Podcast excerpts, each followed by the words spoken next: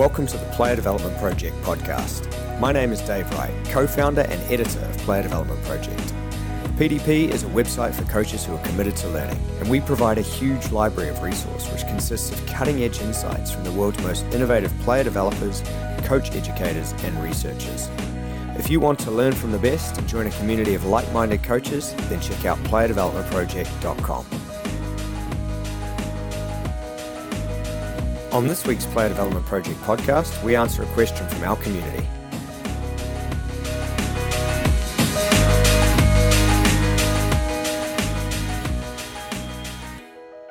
Hi everyone, my name's Dave Wright and welcome to another Player Development Project Q&A.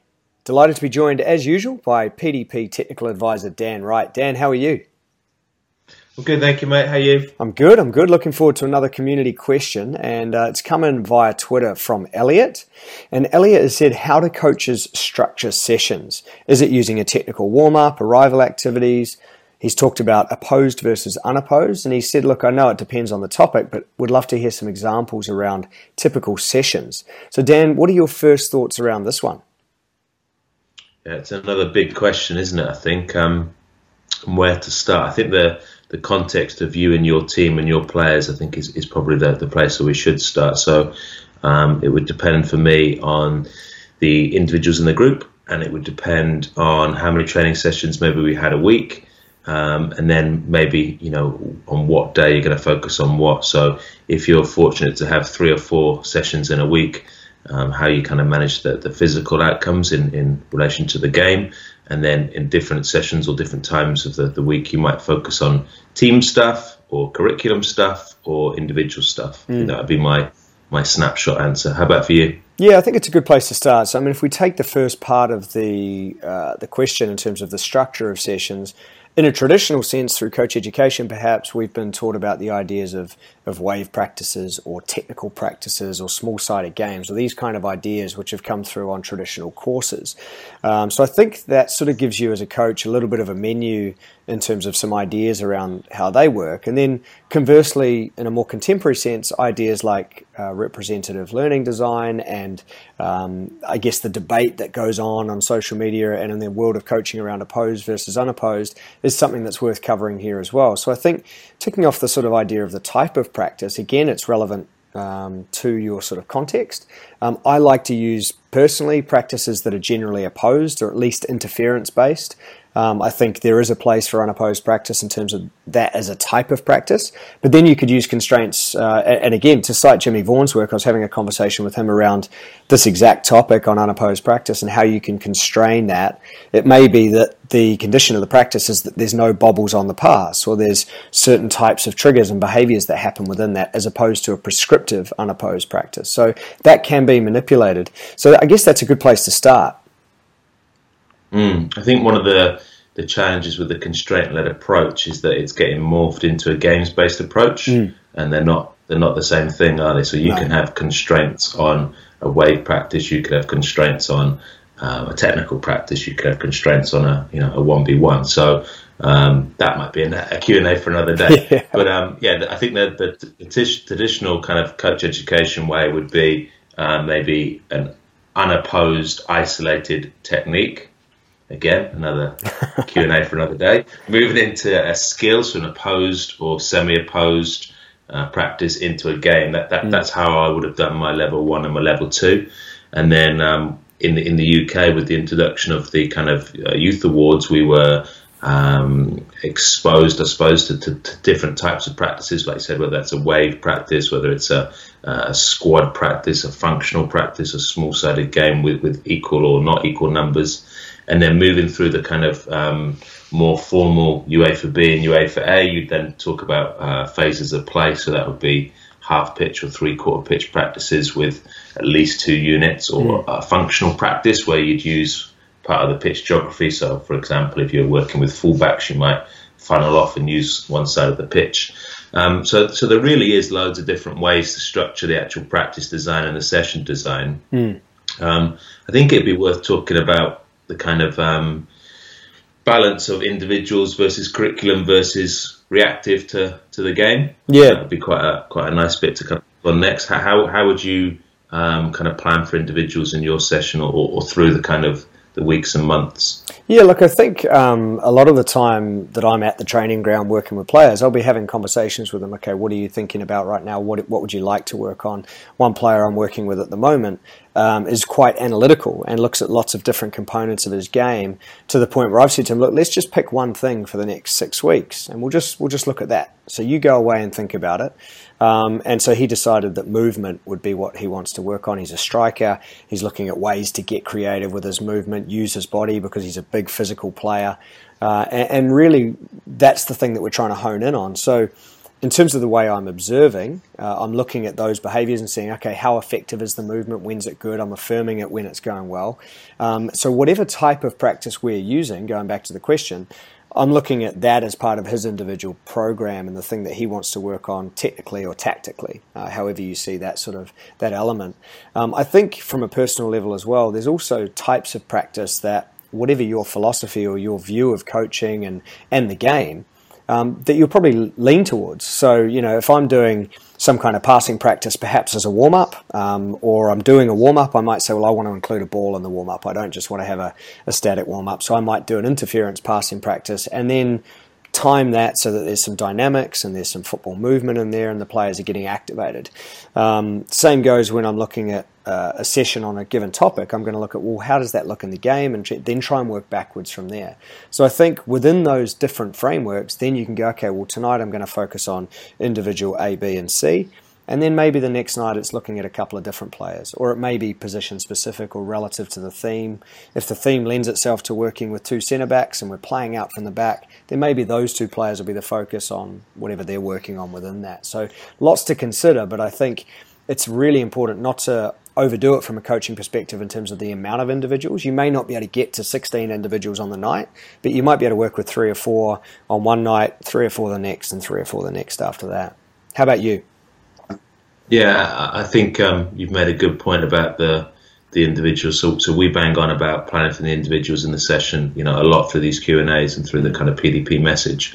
I think one of the things that, that I've probably come a little bit more skilled about is trying not to affect every individual in every game. Like that, that was kind of one of the messages that, that was encouraged in some of the coach education we've done. And, and it's unrealistic if you've got 12 to 16 players, you're not going to effectively um, help those in every single practice, but then mm. also be mindful that you've got, you know, football is now turning into a 12 month calendar, but you've got 10 months to, to coach all of these boys. So really focusing on two or three a session or two or three for a week and then the next two or three.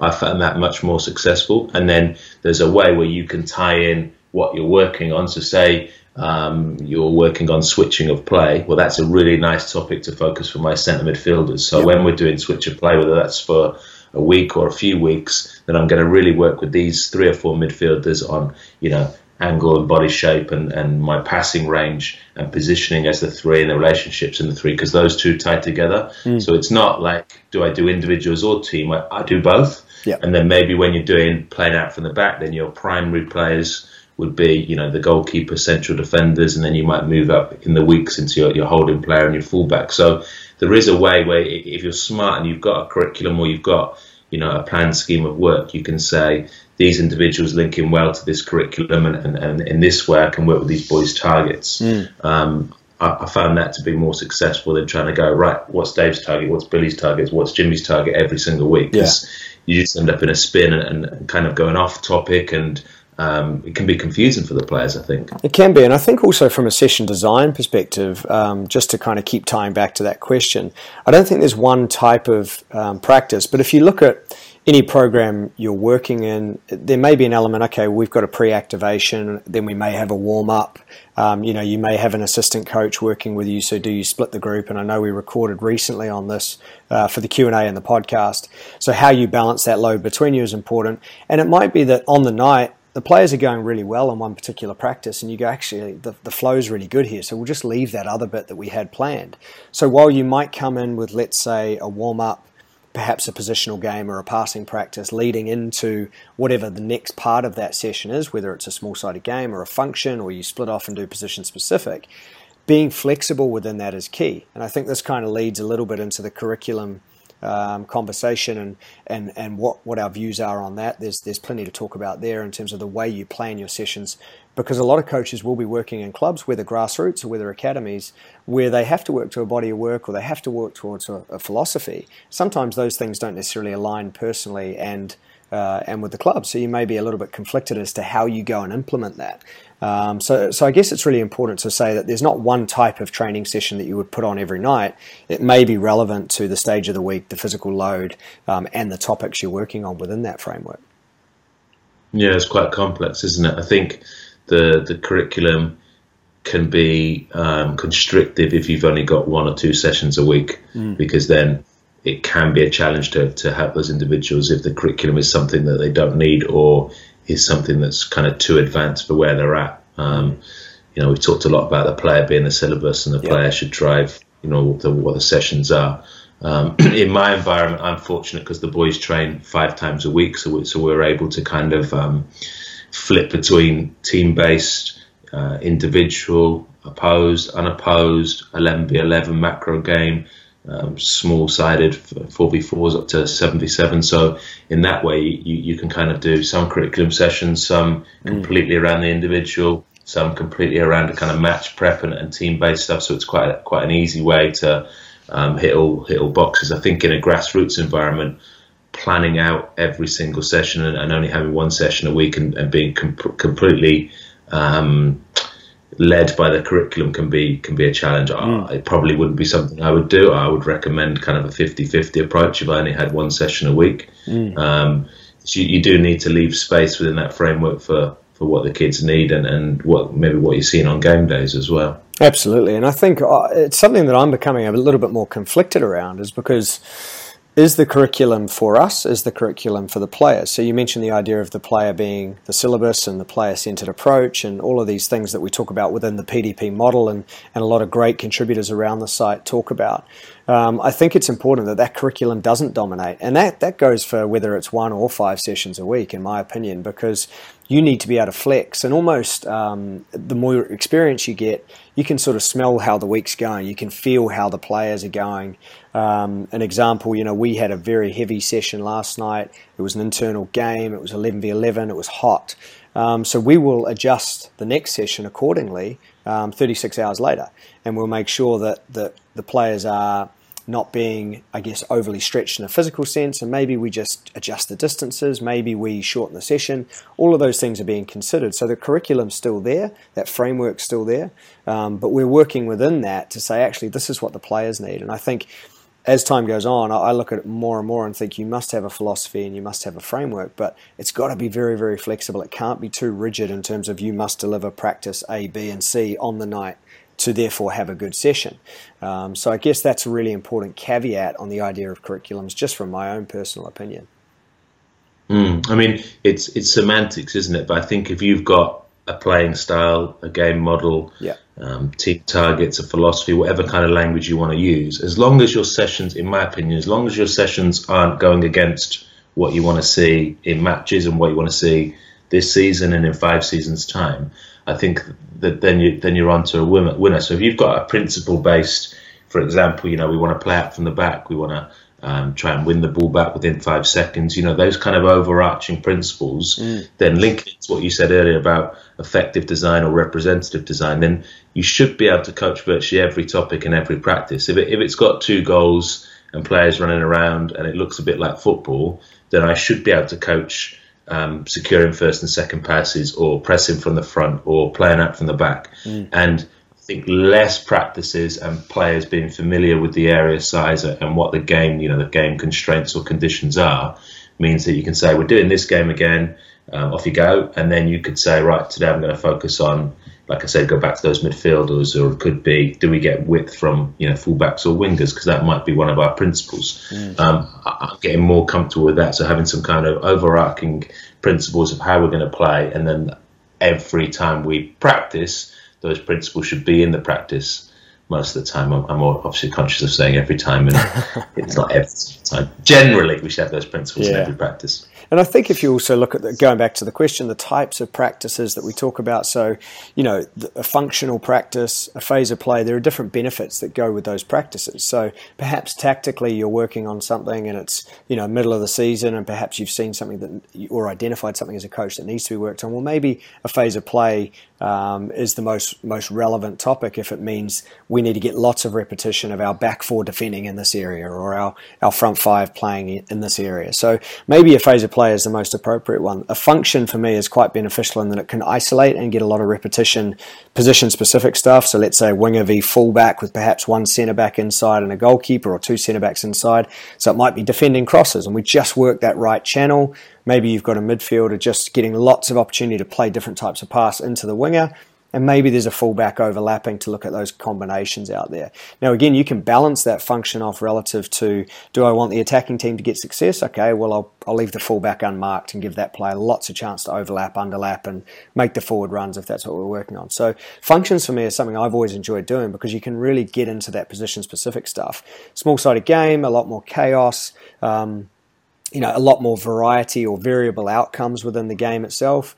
So I think you've got to look at what are the benefits, uh, what am I trying to achieve, and then choose from that menu of practices. In, in my opinion, mm. it's it's such a it's such a complex question because you can even start with the game itself. So if you were watching a, a film, I nearly said a tape. Then if you're watching a film of uh, your team playing, and it was an area you were trying to either you know um, get better at because it wasn't very good, or get better at because we're quite good at it and we want to be excellent.